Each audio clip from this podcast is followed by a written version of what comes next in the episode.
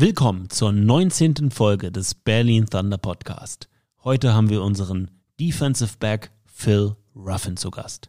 Wenn euch diese Folge gefällt, lasst doch mal ein bisschen Liebe da. Feel the Thunder. Playmaker Alert. Phil Ruffin im Berlin Thunder Podcast. Wie geht es dir? ähm, mir geht's sehr gut, danke. Wie geht's dir? Mir geht's top. Ich kann mich nicht beklagen. Wenn man geile Gäste hat, die man ja eigentlich schon sehr, sehr lange kennt. Genau. Für, für alle Zuhörer da draußen, wir kennen uns ja auch schon bestimmt lockere zehn Jahre, wenn nicht länger. Minimum, ja. Wir haben zusammen bei den Berlin Rebels Football gespielt in der GFL. Genau. Ja, und da ist es immer wieder geil, so zu sehen, wenn man ja, Football, man sagt immer, Football ist Family. Ich sage immer so, Football ist echt so eine kleine Welt. Gerade wenn man es wirklich ernst nimmt. Ja. Und du bist ja jemand, da kommen wir nochmal drauf zu sprechen, der Football wirklich ernst nimmt. Du bist ein kompletter Athlet, du bereitest, bereitest dich intensivst vor. Aber bevor wir auf diese ganzen Themen zu sprechen kommen, sag doch mal, wer ist Phil Ruffin? Wie alt bist du? Woher kommst du? Wie bist du aufgewachsen? Wer bist du? Also ich bin Philip Ruffin. Eigentlich die meisten Leute nennen mich einfach nur Phil oder Philly. Ähm, ich bin jetzt Cornerback bei den Berlin Thunder äh, mit der Nummer 19. Das ist halt die Nummer, die mich mein Leben lang begleitet hat. Ähm, ich bin Berliner Junge, Berlin geboren, Berlin aufgewachsen. Ähm, habe jetzt mittlerweile den Spitznamen äh, The Veteran bekommen. Ja, ich bin 34 Jahre alt und ähm, ich denke, Alter ist keine Nummer. Also es ist halt, wie gesagt, Natürlich nicht. man, man Aber was soll ein 234-Jähriger auch anders sagen? Verstehst du? Und ähm, ja, wie gesagt, Football, Football ist mein Herz und ähm, bin froh, dass ich hier sein darf. Bin froh, dass ich ähm, hier in dieser Organisation mitmachen darf. Und ja. Was machst du, wenn du nicht Football spielst? Wenn ich nicht Football spiele, arbeite ich. Ich bin ähm, Soldat. Mhm. Und ähm, ja, es ist halt ähm, schon ein schwieriger Spagat, das Leben eines Soldaten zu erfüllen, weil da steckt halt noch viel mehr dahinter, als man denkt und dann gleichzeitig noch so Familie zu haben, Sport zu betreiben. Und, ja. Familie, du hast, bist du verheiratet, Kinder, was? Sozusagen, genau. Sozusagen, Kind. Du bist äh, vergeben ich und bin, hast ein Kind. Genau. Okay. Nein, nein, nein. Weil die Ladies da draußen, die, die, dann, die das Foto hier sehen bei dem Podcast-Cover, er ist vergeben und hat ein Kind. Genau, so sieht's aus. Das Leben eines Soldaten ist schwieriger oder komplexer und mit mehr Aufwand verbunden, als man denkt. Wie bist du dazu gekommen, Soldat zu werden und wie, wie wird man Soldat? Was ist die Entscheidung dazu? Ähm, grundsätzlich der Background war der, dass mein Dad ist halt ähm, Ami und der war halt Soldier und das war halt schon immer so ein bisschen in der Familie drin. Und ich glaube, das war irgendwann so 2014 roundabout. Hatte ich irgendwann mal so drüber nachgedacht, ey, du hast halt lang genug draußen gearbeitet, du hast gemodelt, du hast Lager gearbeitet, du hast im Club gearbeitet, hast so viele Jobs gemacht, aber es hat dich nie erfüllt. Und ich war irgendwann so, ey, ich brauche ein bisschen was, wo ich mich halt selbst sehe. Und äh, ich hatte halt immer so ein bisschen den Bezug dazu und ich hatte halt komischerweise in dem Jahr krass viele Leute kennengelernt, die beim Bund sind oder waren. Und die haben mir halt immer ans Herz gelegt, ey, guck dir das doch einfach mal an. Und so bin ich dazu gekommen. Ich habe halt einfach straight up, ich habe Nummer rausgesucht, ich habe angerufen, ähm, ich habe einen Termin vereinbart in diesem Karrierecenter, bin hingegangen, vorgestellt, alle Papiere abgegeben und ja, so ging es los. Gibt es da so Sparten? Ist man dann, weiß nicht, in einer Infanterie für, weiß ich nicht, Scharfschützen? Ich kenne das ja nur aus dem Film. Ich habe so richtig gar keine Ahnung. Alle Leute, die jetzt so sich mit Soldaten und der Bundeswehr auskennen, denken, Sami ist der größte Horst. Keine Ahnung, gibt es da so, wenn man sich dann bewirbt, bewirbt man sich dann als Soldat oder bewirbt man sich als ein Spezialist für irgendwas? Oder wie, wie, was ist das? Also das Thema Spezialisierung, das kommt erst im Laufe der Zeit an sich, würde ich sagen, ähm, um es einfach zu vereinfachen.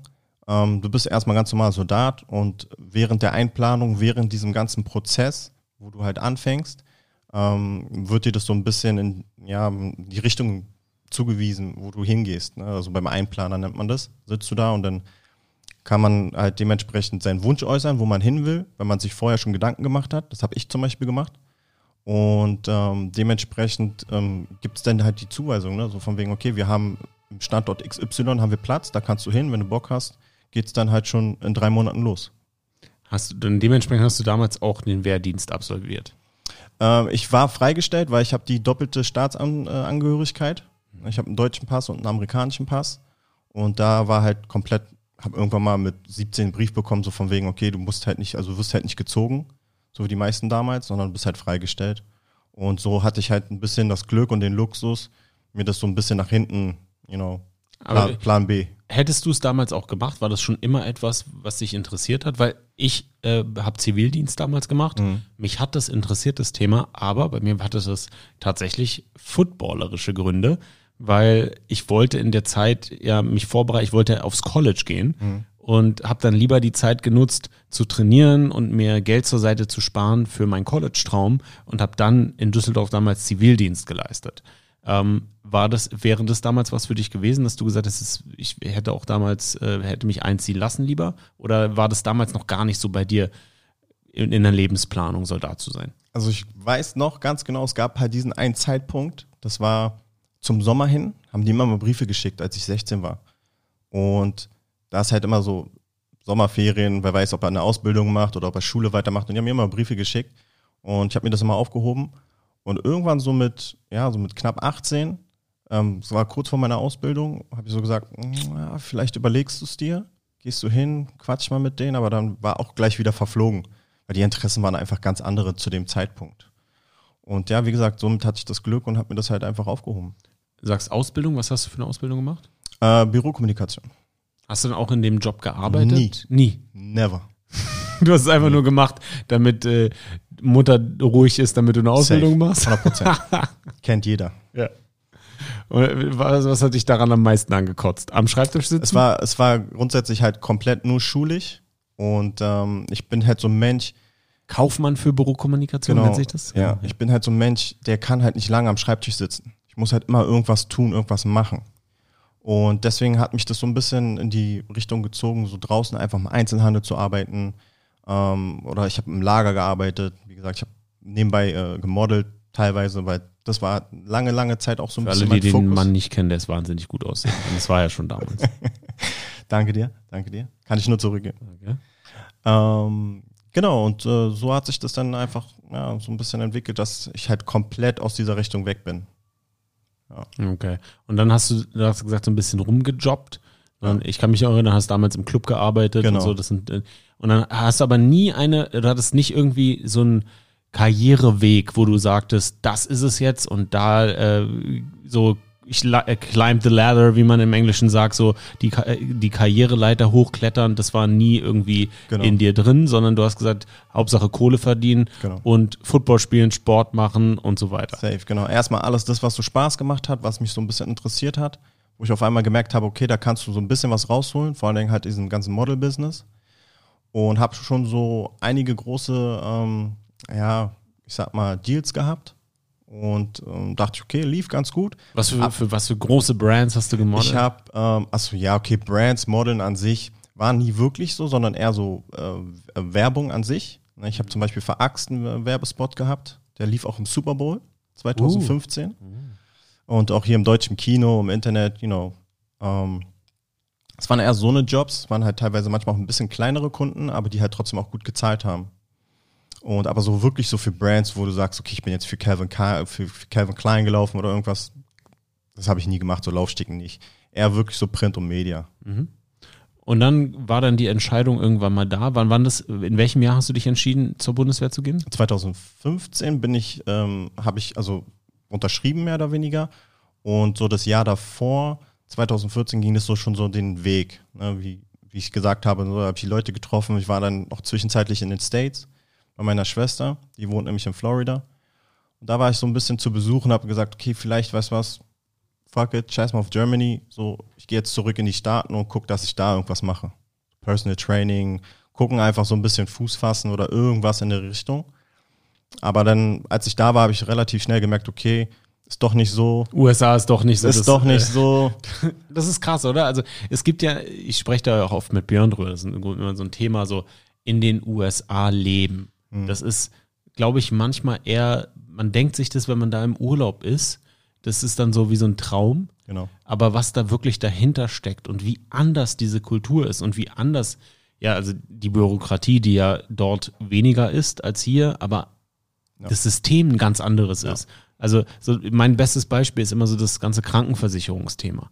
Ja, wie, was für, was für Schwierigkeiten dort Amerikaner mit wenig finanziell oder genau. kleineren finanziellen genau. Mitteln haben, ähm, im Vergleich hier zu uns Deutschen. Ne? Das Bildungs-, das Öffentliche, alles Öffentliche mhm. ist ja dort nicht so gegeben. Genau. Oder in anderen Formen gegeben, die für uns nicht das Gleiche sind. Genau. Und ich nehme an, das war für dich wahrscheinlich auch einer der Beweggründe zu sagen, nee, USA ist vielleicht eher ein Urlaubsland. Genau, genau. Also wie, ich hatte, wie gesagt, immer Bezug. Wir waren ja als Familie, waren wir jedes Jahr drüben. Und ähm, deswegen hatte ich so schon ein bisschen eine andere Sichtweise. Ich wusste, ich wusste schon, wie es abgeht an sich, aber da war ich halt noch Kind. Ne? Und als erst, wenn du erwachsen bist an sich und selbst auf eigenen Füßen stehst und da drüben bist, merkst du halt selber, da steckt noch viel mehr dahinter. Ne? Und ähm, ja, so war das halt. Und dann hast du gesagt, okay, ich unterschreibe jetzt hier bei der, äh, bei der Bundeswehr. Ist man dann ein, ein Reservist? Ist man dann ein Zeitsoldat? Ist man dann direkt voll angestellt? Wie, wie ist dieser Weg? Also du hast, ähm, du hast ja mehr, mehrere Möglichkeiten an sich.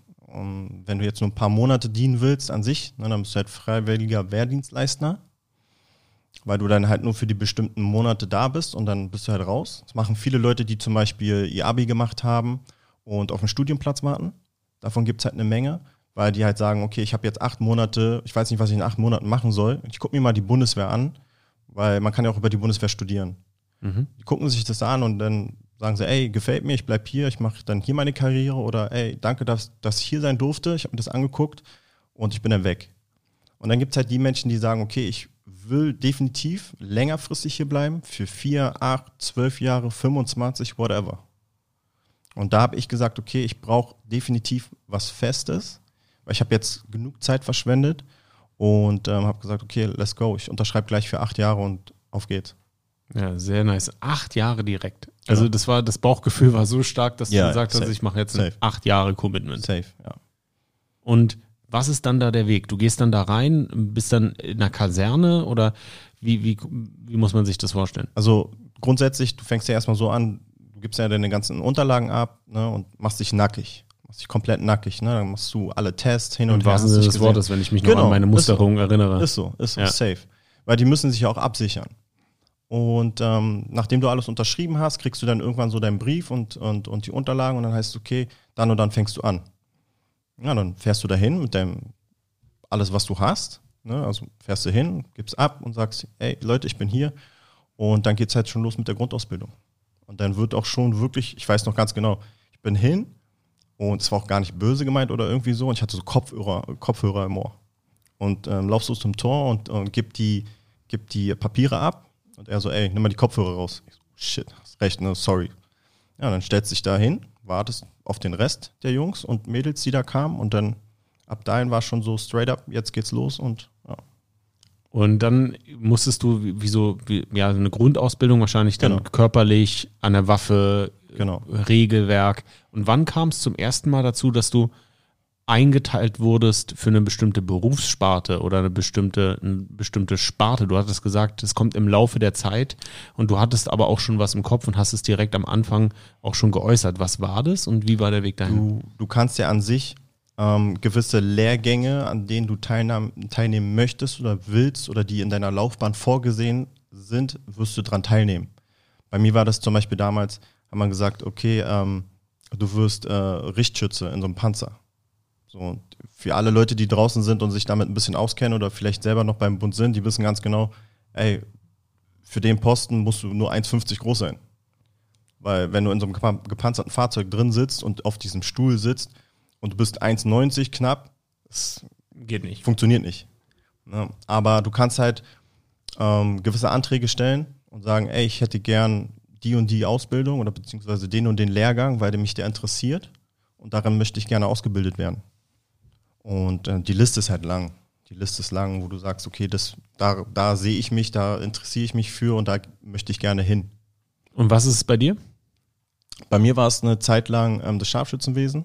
Ich habe mir das angeguckt und ähm, ja. Das ist, äh, ist, ist eine Hausnummer. Okay. Ist eine Hausnummer. Wahrscheinlich so auch Mental Pressure. Definitiv. Definitiv. Du musst perfekte Augen haben. Äh, nicht, nicht zwingend. Nee? Nicht, also ich mit nicht, meiner Brille würde auch Scharfschütze werden können. Selbst, selbst du, da gibt es halt so ein paar, paar Tricks, die man definitiv hat. Ähm, aber wie gesagt, es ist wirklich, es ist tough. Es ist tough. Da habe ich auch das erste Mal gemerkt, ähm, oder da bin ich das erste Mal wirklich seit langer, langer Zeit wieder an meine Grenzen gekommen. Und ähm, da ist halt alles gefragt. Kopf ist gefragt, Körper ist gefragt, Zusammenspiel mit einem Kollegen, alles drum und dran. Kommunikation ist fast wie auf dem Footballfeld. Definitiv, ja. Nur wahrscheinlich noch körperlich ein bisschen anstrengender. Genau. Gibt es ist auch so Schlafentzug oder so Sachen, alles, die man machen? Alles, alles, alles. Höllenwoche. Ah, es gibt sowas wie bei Navy Seals, safe, Hell Week, ja? Safe, safe. Beschreib doch mal die Höllenwoche. Was ist die Höllenwoche? Ähm, das, was mich, glaube ich, am meisten geprägt war, war, dass wir ähm, wirklich halt die ganze Woche draußen waren. Und ähm, du hattest ja komplett Schlafentzug, weil sie natürlich auch wissen möchten, wie ähm, du agierst, wenn du halt dementsprechend auf Schlafentzug bist. Ne? Funktioniert noch alles. Siehst du, hörst du, riechst du, ne? kannst du noch nach Karte und Kompass laufen. Und ähm, da ist halt auch wenig mit Essen. Ne? Wir hatten zum Beispiel zum Frühstück nur einen Kinderriegel bekommen. Und das war schon wirklich, das war echt Luxus, muss man sagen.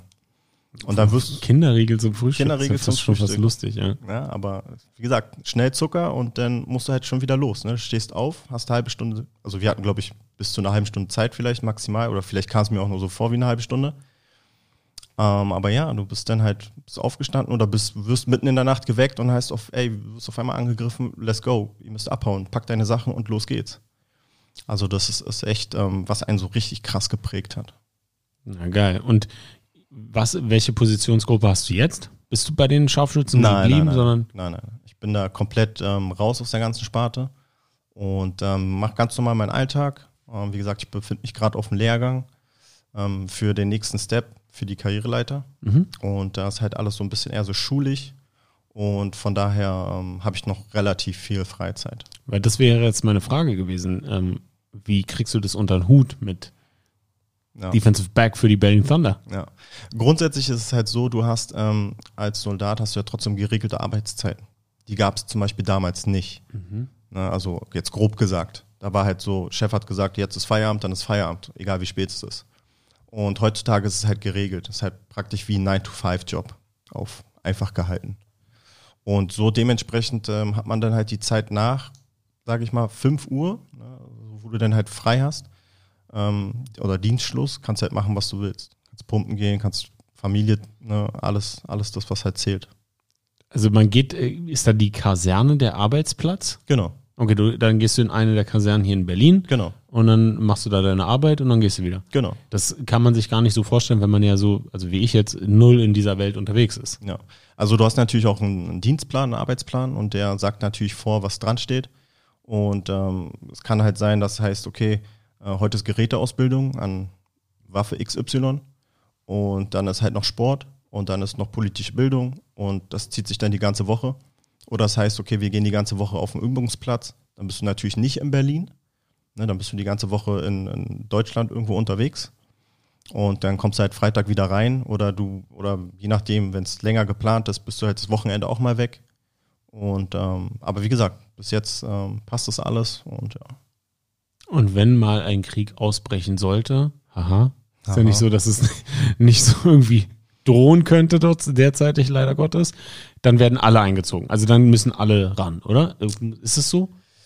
Ah, schwieriges Thema, schwieriges Thema. Ich will auch gar nicht so, also ich kann auch gar nicht so viel darüber reden an sich, ähm, ähm, um einfach, ich will nichts Falsches behaupten. Ja, ist auch richtig so, ja. Ich will einfach nichts Falsches nee, sagen, nichts Falsches so. behaupten an sich, weil es halt ähm, praktisch es kommt ja von ganz oben. Ne? Also ne, der, der, der oberste, oberste Befehlhaber, ne, der hat natürlich dementsprechend im Zusammenhang mit der Politik zu entscheiden, was wird jetzt getan. Aber so grundsätzlich, ich kann nicht sagen, ob jetzt alle Reservisten gezogen werden, ob wirklich jeder, der ausgebildet ist, eine Waffe in die Hand kriegt und auf geht's und I don't know. Also darüber will ich auch ehrlich gesagt nicht nachdenken. Nee, nee, sollte man auch nicht. Ne? Aber klar, mhm. natürlich im, im, im Zweifelsfall ähm, müssen alle ran, da muss ich auch ran. Müssen alle ran, sozusagen. ja. ja. Ja, interessant. Unglaublich spannend. Und wie bist du zum Football gekommen? Äh, gute Frage. Ähm, Habe ich auch so ein bisschen mit gerechnet. ähm, äh, grundsätzlich war es grundsätzlich war es so, dass ähm, es hat, glaube ich, so mit 15 angefangen. Ich hatte damals einen Freund und der hat Football gespielt bei den Thunderbirds. Mhm. Gefühlt jeder, der in Berlin irgendwie anfängt, Football zu spielen, spielt bei den Thunderbirds als erstes. Und habe mir das so ein bisschen angeguckt, habe Receiver gespielt, also ich war nie wirklich immer Defense, sondern immer eher Offense. Und habe mir das angeguckt, habe es aber nicht lange durchgezogen, hm, weil ich habe mir das ein bisschen anders vorgestellt einfach. Ich habe es natürlich durch meinen Dad kennengelernt, weil der halt immer, ne, damals auf Premiere immer Football geguckt hat. Und ich hatte auch schon so einen Bezug, aber ich habe es mir ganz anders vorgestellt. Und somit war das Ding erstmal abgeschrieben. Was hast du dir, was, was hast du dir anders vorgestellt? Ah, ich weiß nicht. Ähm, wenn, wenn ich so überlege, äh, ich habe mir den Spielfluss damals ganz anders vorgestellt. Natürlich kenne ich ihn heute, aber damals war halt ganz andere Welt. Ja, muss auch, man muss auch mal sagen, damals ne, kanntest du nicht irgendwie bei YouTube oder du nichts, ja, ne, nichts. Gar nichts. Da war wirklich noch Vorstellung. Genau. Was habe ich mir vorgestellt? Genau, genau. da konnten Vorstellungen noch enttäuscht werden. Genau. Und ähm, ich habe halt, wie gesagt, schon immer Sport gemacht. Also es gibt kein Jahr, wo ich sage, da habe ich nichts gemacht. Ne, also ich habe mit Basketball angefangen, Fußball in der Schule mal gezockt, Schwimmunterricht, alles. Und ähm, dann kommst du halt so eine neue Sparte rein und so eine neue Sportart und denkst dir so, okay, ich kenne das so ein bisschen aus dem Fernsehen, ich weiß ungefähr, wer wo was macht. Aber selbst dann auf dem Feld zu stehen und sagen, okay, lauf mal jetzt ein Post Corner, ist so, sorry mal, aber ich glaube, ich muss erstmal neu laufen lernen. Und äh, so habe ich dann halt schnell wieder aufgehört und habe aber dann so mit 19 wieder den. Nee, du hast dann relativ spät erst mit genau, dem Sport genau, angefangen im Vergleich genau. zu vielen von uns. Ja, ja. ja. ich habe kurz vor meinem 19. Geburtstag habe ich angefangen bei den Adlern damals. Und äh, deswegen Johnny, ich kenne halt Johnny auch ganz, ganz lange, also Johnny Schmuck, unseren Head Coach. Und er war so der erste Coach und er hat auch gesagt, ey, Jugend brauchst du gar nicht mehr gehen, Jugend ist vorbei. Ähm, da habe ich noch mitbekommen, wie, wie Björn damals in die States gegangen ist und äh, Johnny meinte so direkt, ey, komm mal direkt hoch, Receiver, okay, alles klar, ich bin dein Coach, ich bin Johnny, so, let's go, wir sehen uns nächste Woche. Und ähm, so ging es dann halt los. Und dann hast du erstmal Receiver gespielt. Genau. Für die Receiver. Adler Herrenmannschaft. Genau. Und wie kam dann die Transition auf die Verteidigungsseite des Balles? Äh, man muss so sagen, es gab zu den damaligen Zeiten echte krasse Spieler, auch bei den Adlern. Ich sag nur Mario Novak. Und der hat mir damals im Training so eine harte Schelle verpasst ich gesagt habe, ich habe keinen Bock mehr auf Receiver. So, äh, weil ich liebe die Kollision auch an sich, ne, dieses Tackeln und einfach nur im Special Teams runterzurennen und den ähm, Returner zu tackeln, hat mir nicht gereicht. Und deswegen habe ich gesagt, okay, ich muss jetzt switchen, so, ich gehe jetzt, you know, in die Defense. Ich will lieber verteilen, statt zu kassieren. Genau, genau. So, und jeder kannte dann irgendwann so die Videos und diese, diese brutalen Hits, ne, aus der NFL, wenn der Receiver sich irgendwie ein bisschen in die Luft gestreckt hat, um den Ball zu fangen und auf einmal vom Linebacker oder vom Safety eine miese Schelle bekommt.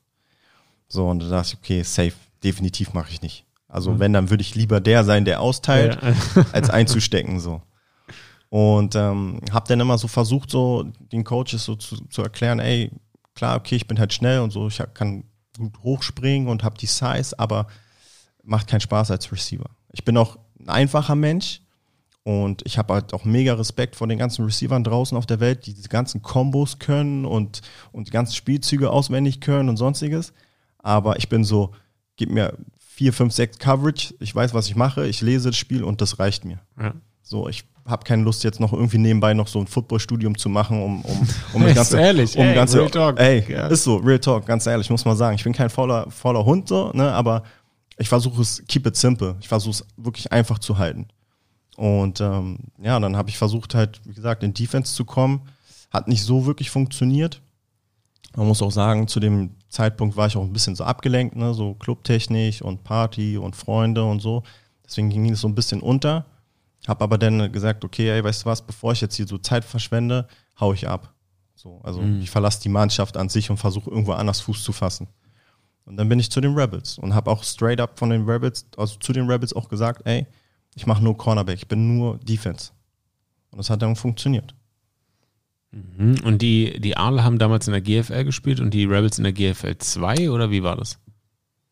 Äh, es war, glaube ich, zu dem Zeitpunkt, waren sie in der zweiten und es war dann halt im Aufstieg. Mhm. Ähm, das habe ich halt alles noch mitgemacht. Und ja, dann waren halt beide natürlich in der GFL vertreten, in der GFL 1. Und dann war halt Derby, ne? Ja, ich, ich versuche gerade im Kopf so, so ein bisschen zu rechnen, ja, weil ich ja dann äh, aus Amerika kam und dann haben wir ja noch bei den Rebels in der GFL 1 zusammengespielt. Genau, ja, genau, genau, genau. Und dann hast du gesagt, okay, bei den Adlern war es mir jetzt too much, ich nehme eine kurze Auszeit und hast dann gesagt, ich orientiere mich um und gehe zu genau. einem anderen Team. Genau. Und dann zu den Rebels hast du gesagt, du willst nur Cornerback spielen. Genau. Und die haben gesagt, gut, alles klar, kein Problem. Und wie war diese Transition für dich?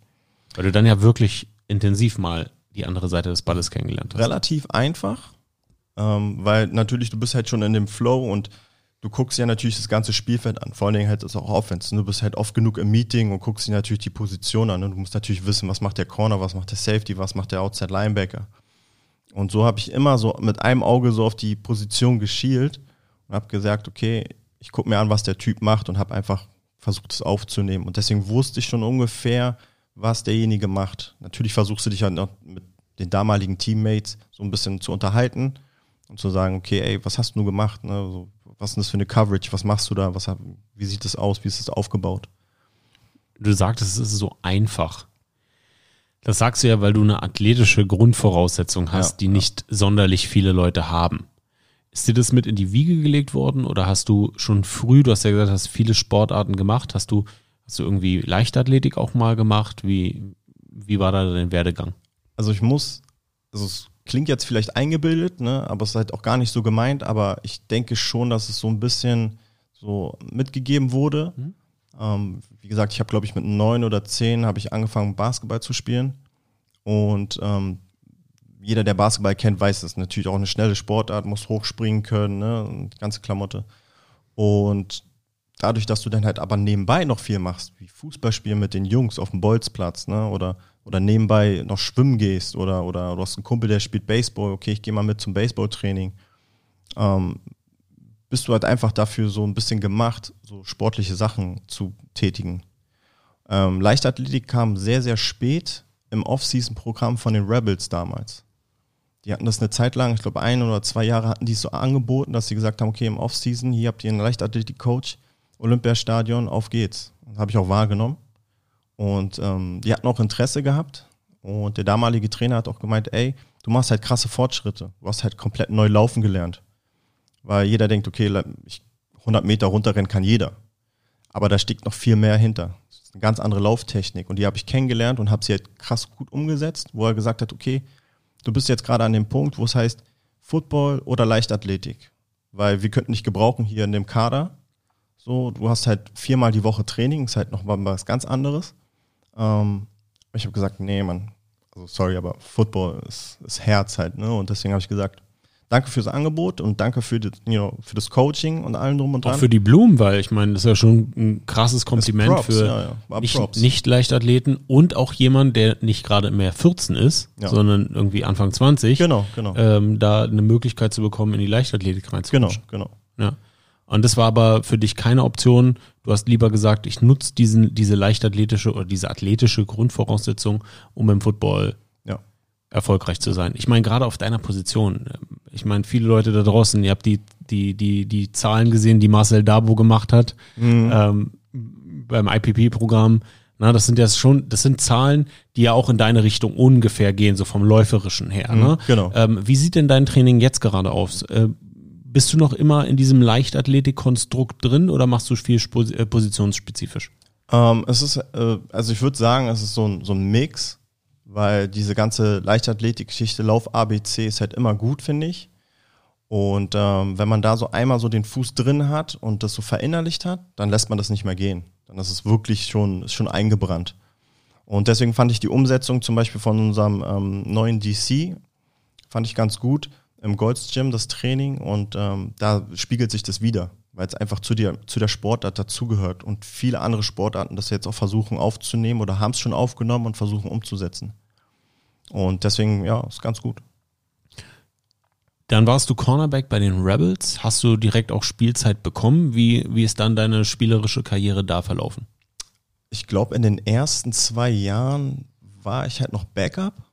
Ne, aber dann ne, durch, die, durch die Coaches und auch durch ähm, Coach Cook damals. Ja, Javier Cook, Shoutout, guter Defensive Coordinator. Ey. Shoutout, 100 Prozent. Ja, krasser Mann. Ähm, hat mir natürlich so auch ein bisschen das Selbstvertrauen gegeben und habe gesagt, ey, du bist ein guter Junge, ich sehe dich definitiv als Starting. Let's go. Er hat mir halt vieles gecoacht, er hat vieles beigebracht, wofür ich auch krass dankbar bin. Und ähm, ja, dann war ich eigentlich nur noch Starter.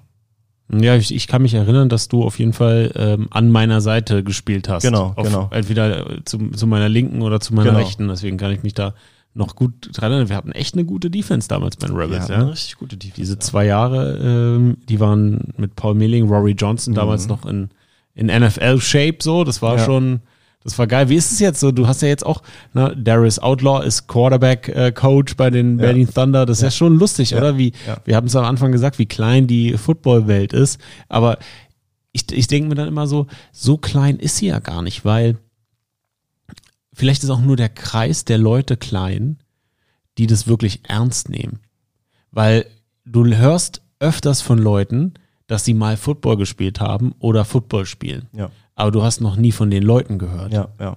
Aber von denen, die es richtig ernst nehmen genau. in Deutschland, von denen hast du immer was gehört. Und jetzt sind wir in einem Alter, wo viele von denen ja ins Coaching gehen oder wie du jetzt ein Veteran-Spieler sind, wo du dann so sagst, oh ja krass, den Namen, den kenne ich irgendwie seit 20 Jahren. Ja. Mit dem habe ich Jugend gespielt. Mit denen, ne, wir hatten letztens, äh, kann ja erzählen, einen Herrentrip äh, Björn und ich äh, mit, mit seinen Brüdern und äh, zwei, zwei seiner besten Freunde. Und da ging es ja auch nur um Football, weil, weil alle Football gespielt haben, fast alle, fast alle Football gespielt haben. Und da haben wir uns so Geschichten erzählt, als wir 14, 15 Jahre alt waren und ich habe ja nicht bei den Adlern gespielt und es war so lustig, weil man trotzdem die alle kannte. Ja, kannst du den? Wer war die größte Nervensäge? Da war doch irgendeiner und dann sagt der eine so, ja der. Und dann war das so lustig, weil alle irgendwie Berlin-Auswahl, Jugendnationalmannschaft, so oder GFL irgendwie miteinander gespielt haben. Und was ich damit sagen möchte, ist, in dem Sport noch in Deutschland, bei Leuten, die es wirklich richtig ernst nehmen, ist der Kreis schon sehr, sehr, sehr, sehr klein. Du bist ein sehr disziplinierter Athlet, dass wenn er sich, dass, wenn er sich zu was committet, dann nimmst du das Bier, Bier ernst. Ist es etwas, was dein Vater dir eventuell auch mitgegeben hat durch sein Soldatendasein oder ist es so in dir gewachsen, so dieses Commitment zu einer gewissen Exzellenz, zu einem Effort? Also es kam definitiv ähm, nicht nur über meinen Dad, sondern eigentlich über meine Eltern direkt. Äh, meine Mom hat mir zum Beispiel immer gesagt, ey, du brauchst, wenn du groß bist, musst du 100% Ausbildung, Job, irgendwas machen. Und dafür musst du natürlich auch was tun, lernen ne? Ackern, Praktikum, wie auch immer. Ich habe in den Ferien damals immer in den, in den Osterferien oder in Sommerferien teilweise bei meiner Mom in der Firma gearbeitet. Weil ich einfach schon früh wusste, okay, wenn du irgendwas haben willst, musst du was dafür tun. Und dafür musst du, die, musst du halt am Ball bleiben. Und das hat sich aber auch krass in den letzten Jahren so entwickelt, dass du gesagt hast, okay, ey, wenn du etwas zu 100% machen möchtest, dann musst du dranbleiben. Es bezieht sich nicht nur auf den Sport, sondern es bezieht sich auch in der ganzen, im ganzen Leben halt. Und ähm, ja, das ist ein wichtiger Punkt, definitiv, um weiterzukommen. Ja, diese Disziplin, dieses, ja, bei der Stange bleiben. Ne? Also ich meine, jetzt sitzt hier mir gegenüber jemand, der so alt ist wie ich und noch spielt. Ich könnte mir, also ne, ich habe ja immer den krassesten Respekt davor, dass jemand das noch macht. Ich, ich könnte mir, viele fragen mich, ja, Mensch, sag, wenn du da so äh, bei der ELF auf dem Feld stehst, äh, kitzelt es nicht in den Fingern? Ja, ich gebe zu, es tut es. Es tut es, wenn ich das so sehe. Und dann denke ich mir so, oh, geil. Und dann erinnere ich mich dann wieder, wie weh das auch tun kann.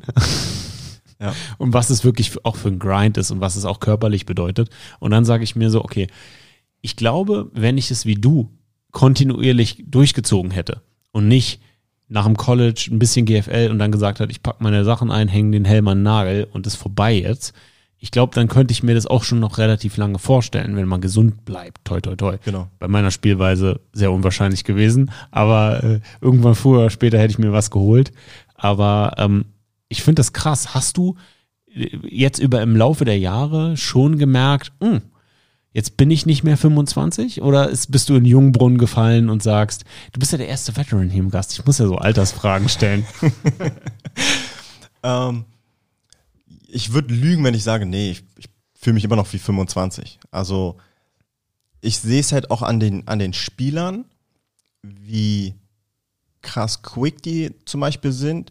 Ich habe den Mindset und ich denke mir so, ey, kannst genauso quick sein, aber er ist einfach nochmal einen Tick quicker. Und ich weiß nicht, ich wüsste nicht, ob ich da nochmal rankommen kann, aber es reicht definitiv noch aus, um mit wirklich den ganz schnell noch mithalten zu können. Definitiv. Aber man merkt es, man merkt schon so ein bisschen, okay, ja, du bist keine 25, 26, whatever, so, aber du bist trotzdem für dein Alter bist du noch krass verdammt fit und ganz ehrlich, für das Alter bist du teilweise noch wirklich schnell.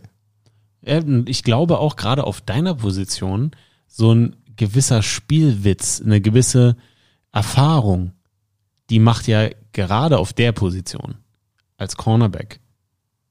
Jetzt haben wir gesagt, du bist Cornerback, spielst nicht Safety, spielst Cornerback. Corner, genau. Auf der Position macht Erfahrung ja auch einiges wett, so. Ja. Also du kannst äh, Marcel Dabo sein, wenn du aber nicht Spielerfahrung hast. Genau. Dann ist ja übrigens etwas, was Marcel ja in der NFL auf in seinem Weg zum NFL durchaus angekreidet werden kann, ja, dass er nicht so viel Spielerfahrung ja, hat. Ja, Bei dir ist es ja genau umgekehrt. Ja. Ähm, du machst das, was du jetzt mit 34 vielleicht nicht mehr hast, athletisch, irgendwie werden mit dem, äh, was du an all den Jahren an Erfahrung hast. Genau. Was sind denn so Veteran Moves als Cornerback im One-on-One gegen einen Wide Receiver? Ähm, du nutzt, also es hat, wir hatten gestern Training halt und da hat man es halt wieder ganz gut gesehen. Ähm, gewisse Spielzüge an sich äh, mit gewissen Formationen, da macht es automatisch einen Klick und du weißt, okay, weißt du, der rennt auf einen Quick Slant, ne, so drei, zwei Steps und geht rein oder nicht mal. Und du, aufgrund deiner Erfahrung, tust du natürlich so, okay, ich, ne, ich gehe ein bisschen weiter nach hinten, so vier, fünf Yards und tu so, als würde ich nicht wissen, was kommt.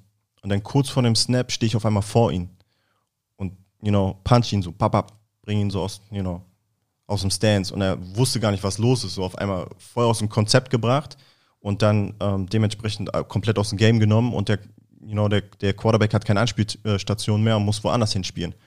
Also das heißt, die, die Erfahrung an sich, die du halt schon mitbringst, die äh, die ganzen Jahre über gelernt hast, die kannst du natürlich ganz gut einsetzen gegen Leute, die noch nicht so lange dabei sind, aber trotzdem sehr, sehr gut sind. Und da hast du immer so ein Ass im Ärmel, wo du sagst, okay, ich spiele einfach ein bisschen.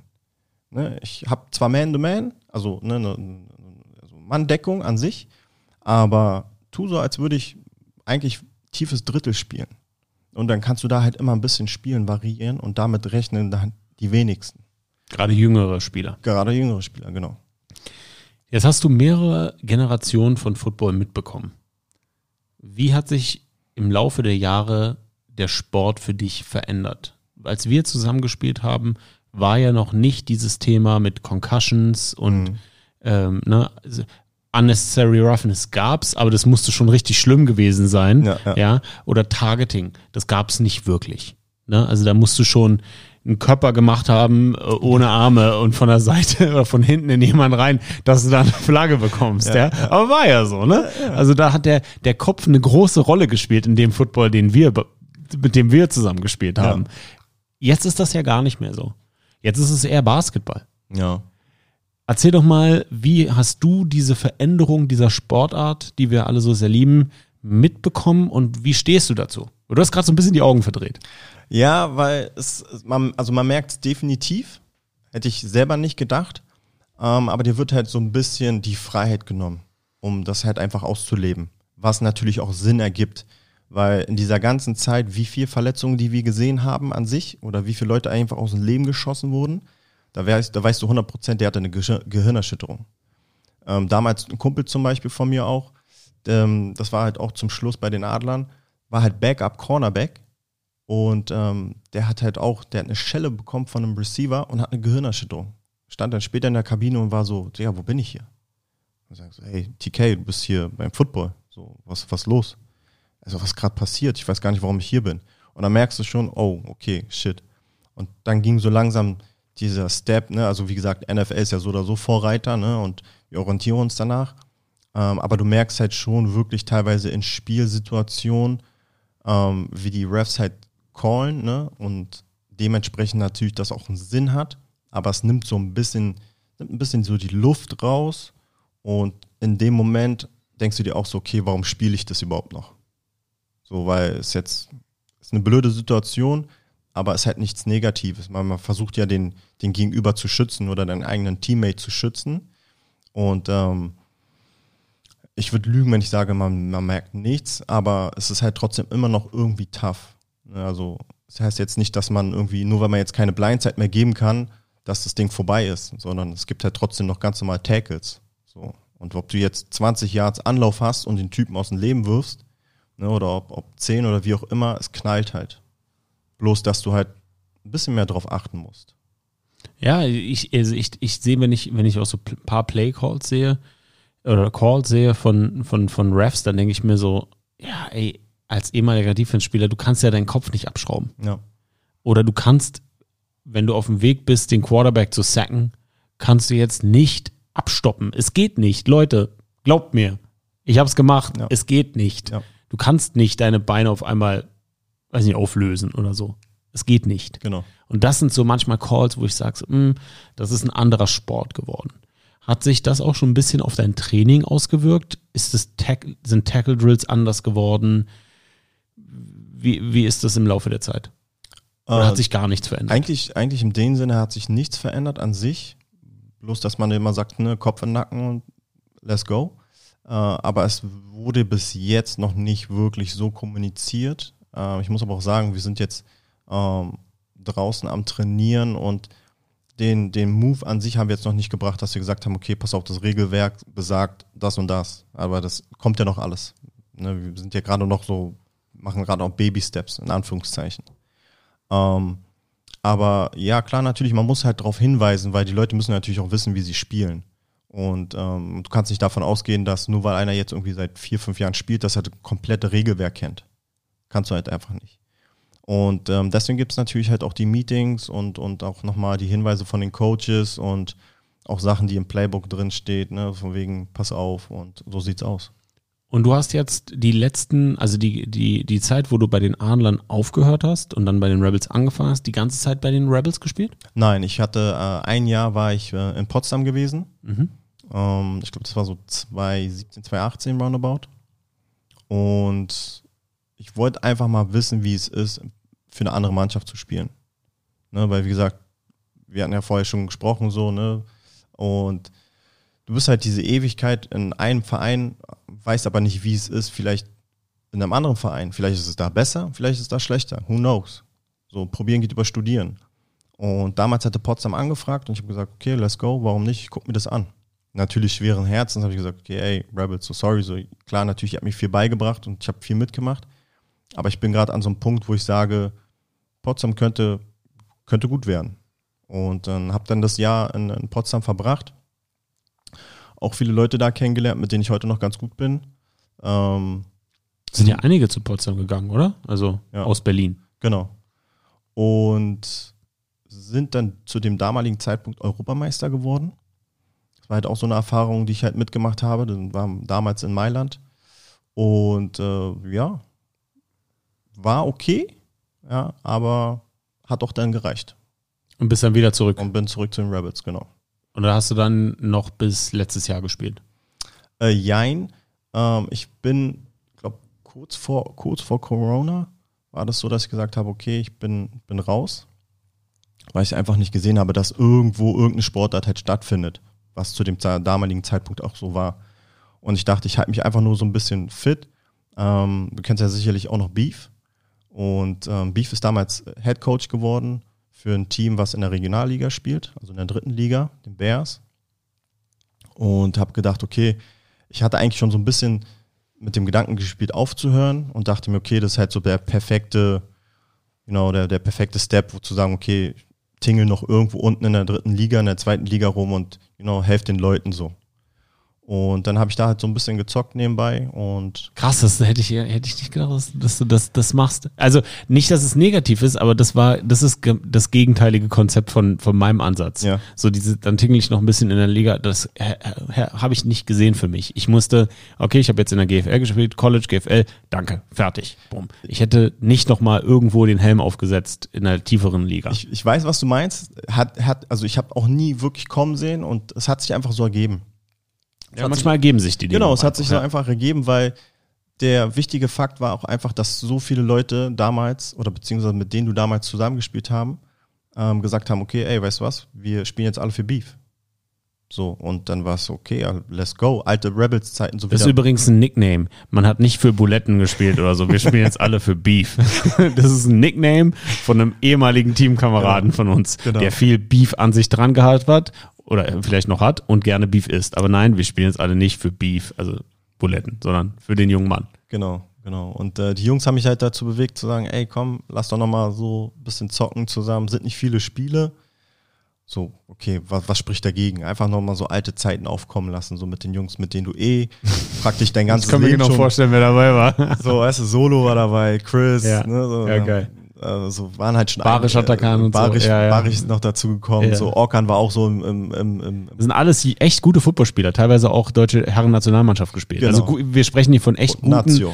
guten Defense-Spielern. Genau. Wirklich guten Spielern in Genau. Deutschland. Ja, okay, von Genau. damals, ja. So, Jason kam noch mit dazu. Ne? Also waren schon einige Namen so dabei. Ne? Tissy war auch am, am Start. Ähm, habe ich gesagt, okay, weißt du was, warum nicht? Let's go. Einfach Spaß haben. Für die Jungs, ja. Okay. Genau, einfach Spaß haben Ja. mit den Jungs, Zeit verbringen, weil alle arbeiten, alle haben zu tun. Und wenn du dich gerade so privat nicht irgendwie mit denen triffst, dann siehst du die halt auf dem Spielfeld. Ja. So, reicht auch. Also, und hat, wie gesagt, hat mega Spaß gemacht, ja. Und dann hast du, bist du dann, hast du dann bei den, bei, die, bei dieser Mannschaft gespielt und bist dann wohin? Also das war dann, das war letztes Jahr? Das war letztes Jahr, genau. Okay. Hab dann, äh, ich glaube, das waren äh, durch diese ganze Corona-Geschichte waren es, glaube ich, fünf Spiele, die angesetzt waren. Und ich sagte, ja, was sind fünf Spiele? Mhm. Halt nichts. Ähm, ja, und dann war das Ding so eigentlich so, war vorbei. Und dann habe ich so, okay, danke dafür, so, war, war cool, so, hab euch alle wieder gesehen. Wir sehen uns dann irgendwann mal wieder auf der Straße oder whatever. Und dann kam auf einmal Johnny um die Ecke. So, und dann hat er gesagt, ey, wie sieht's aus? Hast du noch Juice? So, hast du Bock? Safe, Digga. Für dich so oder so. Ne, Also ist jetzt, wie gesagt, ich habe am Anfang gesagt, ich kenne ihn schon lange und ich weiß, was dahinter steckt und ich weiß, wie er tickt. Und dann habe ich gesagt, safe, definitiv. Wie hast du denn das erste ELF-Jahr aus der Ferne erlebt? Du hast ja bestimmt ein bisschen was geguckt. Ich habe definitiv geguckt und ähm, es gibt auch einige Leute, die ich halt auch von letzten Jahr noch kenne. Und äh, dann war, ja, ich habe halt die Spiele geguckt und dachte mir so, Mann, ey, let's go. So. Aber Berlin Thunder war für dich keine Option? Letztes Jahr? letztes Weil, Jahr? Äh, äh, Doch schon. Jack Ball war ja jemand, mit dem wir auch noch in Berlin zusammen gespielt Erstens, haben. Ne? erstens das, ich war auch kurz im Gespräch, ich war auch anderthalb Monate da gewesen, also knapp anderthalb Monate, habe mir das alles angeguckt, habe mich aber dagegen entschieden.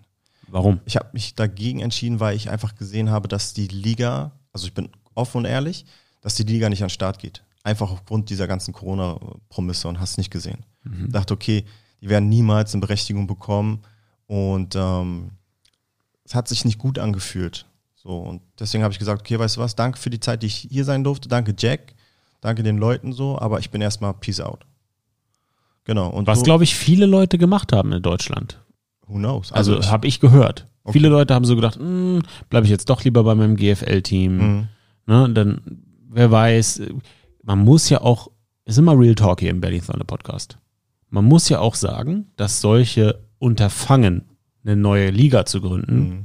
im deutschen oder im europäischen Football ja schon schiefgegangen sind. Ja, safe. Also wir sind ja gebrannte Kinder so mit die nächste NFL Europe oder so Sachen, ne? Also das ist dann, oder eine professionelle Liga in Deutschland äh, als Pendant zur G äh, GFL oder, ne? Also wir haben ja schon viel Shit erlebt als deutsche Footballspieler oder gehört. Insofern kann ich das schon nachvollziehen. Aber ne, für jemanden wie ich, der so ein bisschen mit drin steckte, ich wusste, okay, die Leute, die das organisieren, sind schon krasse Leute im Medienbereich. Safe, ja. Das, äh, das ist schon for real. Aber ich kann verstehen, als jemand, der das ja nur so aus einer sportlichen Sicht betrachtet und an sich denkt, weil wo kann ich spielen? So, kann ich das, äh, und wir dürfen ja nicht alle vergessen, es ist ja ein Hobby. Und wo kann ich meinem Hobby nachgehen? Ja. Und aus der Sicht kann ich das schon nachvollziehen, dass man da vielleicht etwas eher zögert. Aber dann hast du wahrscheinlich irgendwann mal bei Pro7 Max den Fernseher angemacht, hast es gesehen und dann dachtest du dir, Ey, da muss ich definitiv wieder hin. Äh, ich war auch krass überrascht, dass das wirklich äh, an den Start ging und dass das so krass gut umgesetzt wurde. Und ich, wie gesagt, ich habe die, hab die Games geguckt und dachte mir, okay, ey, ich nehme mein Telefon in die Hand und sage, Jack, ich komme zurück. So, weil ich einfach, ich habe Bock. So, ich habe Bock und ich will helfen und sonstiges. Und ähm, habe aber, wie gesagt, hab's halt sein lassen natürlich, weil ich switche nicht die ganze Zeit hin und her. So, ich bleib bei der Entscheidung und da muss man halt durch. Und ähm, das Ding war, ich war nie davon abgeneigt nach dieser ganzen Geschichte. So, und deswegen war ich ganz, ganz froh und, und überrascht, dass sich Johnny auf einmal gemeldet hatte und meinte so, ey, so, wie sieht's aus? hast du das Finale gesehen in Düsseldorf? Ja, klar. Und dachtest dir, Safe, fuck, safe, Alter. Definitiv, definitiv. Spiele ich nächstes Jahr. 100 Prozent. Ja, wie kann man nicht, oder? 100%. Also das ist so gestört. Ich, ich werd, das, das ist etwas, was ich nie vergessen werde. Da unten am, also für alle, die mich nicht kennen, ich mache ja so ein Ding bei Football Bromance mit Sami on the Road und ich konnte live unten am Spielfeldrand das Ding streamen und das war mit euch da draußen 25.000 Menschen unglaublich. Ja. Ist überhaupt nicht in Worte zu fassen, wie krass das war. Definitiv, ja. Und das ist, glaube ich, auch im Fernsehen rübergekommen. Ja, safe. Safe, definitiv. Also ich habe mich selbst erwischt, wo ich gesagt habe, okay, ey, ich stelle mir jetzt einen Wecker, so dann geht das Spiel los. Ne? Also mache ich nicht mal bei NFL-Spielen. So, weil es ist eine ganz andere Geschichte, wenn du wirklich Leute kennst, die da noch spielen und du selbst noch vorher in dem Team mit warst, ne? also mit Teil warst und sagst, okay, safe, mache ich. Und ich muss aber auch ganz ehrlich sagen, ich habe mich selbst auch dabei erwischt, wie ich so darüber nachgedacht habe, okay, ähm, du kennst den Cornerback, also du kennst den, den Coach an sich, den Cornerback-Coach und sonstigen Sachen. So, okay, schreib dir mal jetzt einfach, um den irgendwie einen Tipp zu geben, weil die gegen gewisse Teams gespielt haben, wo auch Leute gespielt haben oder spielen, gegen die du auch damals gespielt hast. Anthony Dablé zum Beispiel, für die Leute, die ihn kennen halt, ne, so. Er hat damals auch bei uns bei Rebels angefangen, zwei Jahre. Ja. Dann ist er zu Braunschweig oder erst in die NFL? Ja, ich glaube zu ich glaube direkt in die NFL, oder? Ja. Ich glaube, der ist direkt und war für uns alle keine Überraschung. Ja, genau. So. Genau. So, aber ja. Äh, du kennst ihn, du kennst ihn und du weißt, wie er spielt. Und ähm, du studierst ja natürlich irgendwann auch die Leute. Das ist logisch. Ne? Vor allen Dingen, wenn du, wenn, als er damals in, in, in Braunschweig gespielt hat oder Hildesheim, studierst du ja natürlich und guckst, okay, was hat er in der FL gelernt, was hat er mitgebracht. Aber trotzdem weißt du, er ist immer noch ein Mensch und auch er hat irgendwo so eine, so eine, so eine uncomfortable Zone. Und ähm, da hat sich halt einfach nichts verändert. Meiner, meines Erachtens nach. Und dann hast du dir gedacht, da kann ich mitspielen. Safe, definitiv. Erstens das und zweitens habe ich einfach Bock, gegen ihn zu zocken. Period. Jetzt spielt er ja leider nicht mehr. Period. Ja, leider so, aber es, er ist ja nicht der Einzige. Ja. So, es gibt halt noch eine Menge Leute so und deswegen das ist sowieso etwas, was mich im ersten European League of Football ja so massiv überrascht hat, war die Dichte an Talent. Safe. Gerade auch die amerikanischen Spieler. Das war so, wow.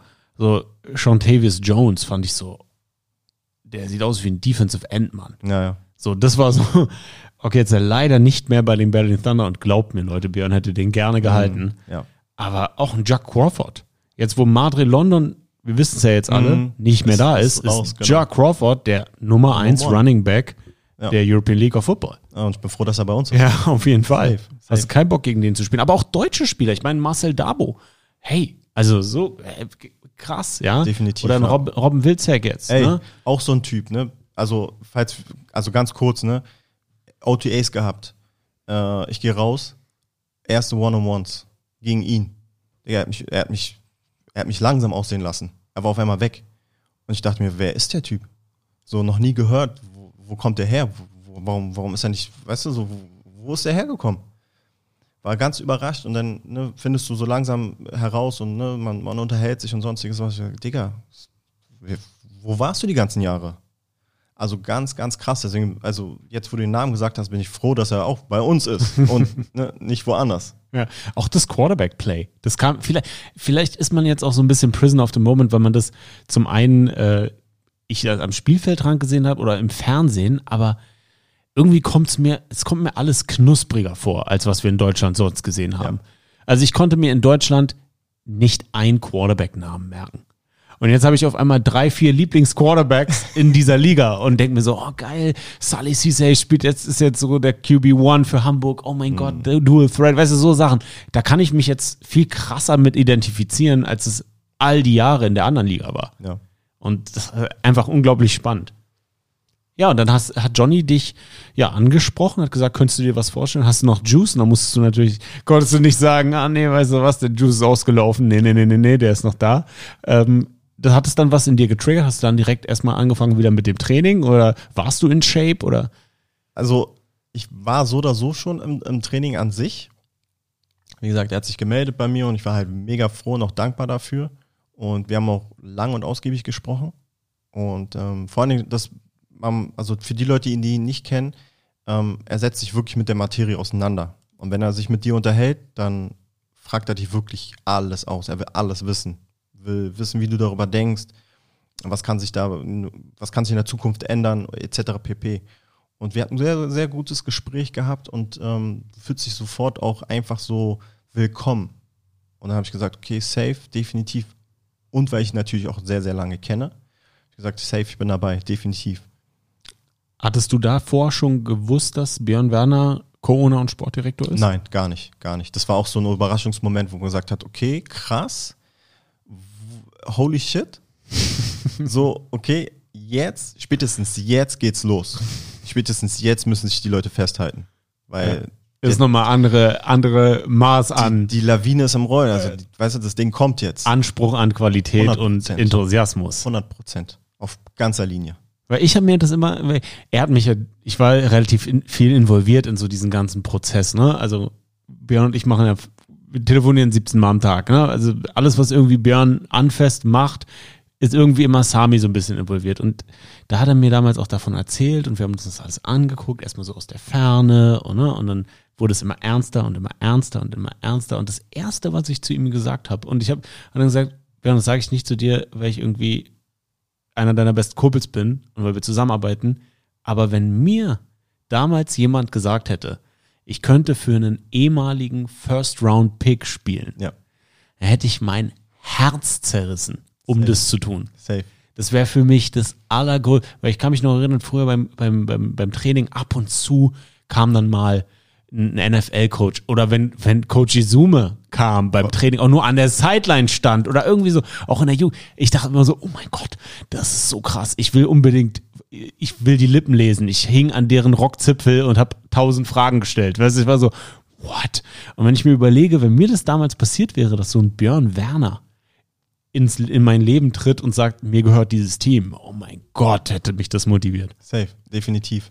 Äh, guter Punkt, auch was die Coaches betrifft und sowas. Ne? Wo, äh, damals halt GFL war so, okay, der hat jetzt, weiß ich was, Alabama gecoacht oder wo auch immer. War halt immer schon höchste der Gefühle. Oder kannst du dich noch an, an, an, an Olaka erinnern? Mhm, der, ja, der, der, der, Cousin, der ja, damals. Phil, Leute, Phil Erlacher ist der Cousin von Brian Erlacher. Leute, wenn ihr super jung seid, googelt mal Brian Erlacher, Chicago Bears, Linebacker, es geht nicht krasser. Hall of Fame Linebacker. Und sein jüngerer Cousin ja, ja. hat mit uns bei den Berlin Rebels ja. gespielt. Mega geiler Typ, ey. Der war nicht sonderlich groß, aber ein Hardcore, ey, der hat Defensive Safe. End gespielt. Safe. Der hat echt richtig dominiert. Da waren wir in dem Jahr auch die Nummer 1 äh, Defense in der GFL. Ja, war geil. Ja. Und da ist halt auch schon, wo du denkst, okay, ey, der hat, der hat einen Bekannten in der Familie, der halt. Allein das hat motiviert. Erste Shit. So, ihr als Defense könnt nur performen und wehe, wenn nicht. Ja. So. Allein das hat motiviert, mit dem Cousin von Brian Urlacher zu spielen. so war das damals, ey. Oh, geil. Ja, deswegen, also war auch immer, you know, das höchste der Gefühle, dass du sagst, ey, ich habe hier einen, einen Ami-Coach, der hat wo auch immer schon gespielt, trainiert oder whatever. Aber jetzt selber jemanden zu haben als, als Vorgesetzter, als Boss, ist natürlich immer was ganz anderes. Als Björn. Björn sagt immer, er möchte nur Björn genannt werden. Ist nicht Boss oder Owner. Mr. Werner. Als, als Mr. Mr. Mr. Werner. Mr. Werner, sagst du. Mr. Werner. Ja, das ist halt nochmal was ganz anderes, weil dann fühlst du dich so ein bisschen, du hast einen Chip on the shoulder. Du sagst, okay, du kannst jetzt nicht verkacken, du musst auf jeden Fall performen und du versuchst halt auch immer, ihn glücklich zu machen. Er ist oder so ein glücklicher Mensch, ja, aber du versuchst halt trotzdem immer noch so ein bisschen. Klar, ist eine Motivation. Ist eine Motivation. Und eine ganz große Motivation, Leute, seid ihr da draußen. Und mein Lieblingssegment hier in diesem Podcast sind unsere Berlin Thunder Fanfragen. Okay. Und da haben wir wieder ein paar Schmuckstücke rausgesucht für dich. Und zwar die erste kommt von Erik underscore Punkt underscore. Welche Musik macht dich vor dem Spiel heiß? Uh, ähm, gute Frage, definitiv gute Frage. Ähm, ich bin eigentlich ein Mensch, der vieles hört und ähm, sich nie wirklich auf irgendwas festgelegt hat, was er gerne vor dem Game hört. Ähm, es kommt, es ist immer Mut, es ist immer so, so, welchen Modus befinde ich mich jetzt? Gegen wen spielen wir gerade? Muss ich extrem heiß sein, so wie gegen Braunschweig? Habe ich natürlich den, den härtesten Rap irgendwie gehört, Trap, whatever, der so krass einen aufpumpt. Aber es gab auch Tage, wo ich einfach was, äh, irgendwas Entspanntes gehört habe, so ein bisschen RB, ein bisschen, ein bisschen Groove, ein bisschen in, in, in Stimmung kommen. Ähm, aber ich bin halt auch ein Mensch, der auch gerne mal ähm, einfach mal so krass Rock anmacht oder wenn es eh in der Kabine schon äh, Rock läuft, ne, so Heavy Metal, dann let's go. Weil jede Musik kann irgendjemanden auf irgendeine Art und Weise motivieren. Ähm, aber es ist halt, es, es kommt wirklich drauf an. Es kommt wirklich drauf an, in welchem Modus ich bin. Nächste Frage kommt von elf.crunchtime. Lieber eine Ausfahrtsfahrt Flug nach Barcelona oder ein Heimspiel im Friedrich-Ludwig-Jahn-Sportpark? Ähm, ich muss ehrlich sagen, dadurch, dass ich ähm, das Stadion schon kenne, also Friedrich-Ludwig-Stadion schon kenne an sich, weil ich damals mit, mit Adler da gespielt habe, bin ich äh, safe für die Auswärtsfahrt. Äh, aber auch einfach grundsätzlich, äh, weil man mit dem Team was macht. Man ist unterwegs, man ist, you know, man ist mit den Leuten zusammen, man erlebt Dinge. Es ist halt immer was anderes, wenn du ein Heim Heimwettspiel hast. Äh, wenn du unterwegs bist im Bus, dann kommst du zu Gesprächen, die du niemals irgendwie drei Stunden vorm Game hast. So, und dann äh, entwickelt sich so eine Art äh, ähm, ähm, noch, noch krassere Freundschaft. Ja klar, die Auswärtsfahrten, Auswär Auswärtsspiele sind immer noch mal so ein Bonding-Thema genau. mit dem gesamten Team. Genau. Die nächste Frage kommt von Christian Jenek. Gegen welchen Wide Receiver freust du dich am meisten zu spielen? Beziehungsweise von vor welchem hast du am meisten Respekt? Nur European League of Football. Ähm, ist eine gute Frage, kann ich aber so an sich leider noch nicht beantworten, weil ähm, ich mir die Tapes ehrlich gesagt noch nicht wirklich angeguckt habe. es gibt noch keine richtigen Tapes, auch beim Meeting. Ähm, zumal halt die Games oder so jetzt, jeder weiß, wann, wann Kickoff ist an sich. Das heißt, in dieser Phase befinde ich mich noch nicht. Ähm, ich lasse mich da aber gerne, sehr, sehr gerne überraschen. Ich mache es aber auch abhängig davon, gegen welche Teams wir spielen. Ich will jetzt nicht sagen, dass XY bessere Receiver hat als der und der. Ne? Ich glaube, dafür muss man auch mal für die Leute da draußen klarstellen, als Athlet bereitest du dich immer auf das Team vor, als genau. gegen das du als nächstes spielst. Genau, genau. So. In, insofern ist es so für dich eigentlich total Schnurz, gegen wen du spielst. Du spielst gegen ein Team und die Person, die da steht, ist also ich habe immer, ich hab immer größten Respekt vor den Leuten, die mir gegenüberstehen und gegen die, gegen die ich zocke halt spiele. Ähm, aber so wie du schon sagtest, ne, wenn Hamburg wird jetzt das erste Game sein und sobald es halt in diese Phase hinüberläuft, dann äh, dementsprechend äh, bereitet man sich natürlich auf die, auf die äh, Offense vor. Deswegen ist es halt schwer zu sagen, jetzt schon, ich freue mich gegen XY aus Istanbul, aus dem, bei den Rams halt, ne? Keine Ahnung, I don't know. Ich habe mir den Kader noch nicht angeguckt. Und ähm, ich will mich nie darauf festlegen, weil wenn ich auf dem Feld stehe, dann heißt es nicht bis jetzt 100 Prozent, du bist jetzt nur auf Nummer so und so angesetzt, sondern du bist vielleicht da oder da auf der linken oder auf der rechten Seite, who knows. Und das macht sich dann erst bemerkbar, wenn du halt, wie gesagt, wenn du in der Vorbereitungswoche bist. Aber auf eine Sache freuen wir uns als Fans ganz sicher. Die Nummer 19 im nächsten Jahr oder in diesem Jahr ist ja schon, man sagt immer nächste Saison, ja. in dieser Saison anzufeuern und auf ihrer Seite zu stehen. Phil, vielen Dank, dass du im Podcast warst. Hast du noch irgendwelche letzten Worte? Danke, dass ich hier sein durfte. Ich wollte nochmal sagen, großes Kompliment und Danke an euch, auch an dich, für das, was du hier leistest und tust. Genauso für wie, also Diana, das, you know, Staff Members, alle, alle, die ganze Organisation, alles, was sie machen. Einfach ein hartes Dankeschön dafür. Das muss einfach gesagt werden, weil für die Leute, die vielleicht draußen sind und zuhören und nicht wissen, steckt vieles dahinter. Diese ganze Firma oder diese ganze Organisation ins Laufen und ins Rollen zu bringen. Und davon, dafür würde ich gerne einfach nochmal sagen, danke. Feel the thunder.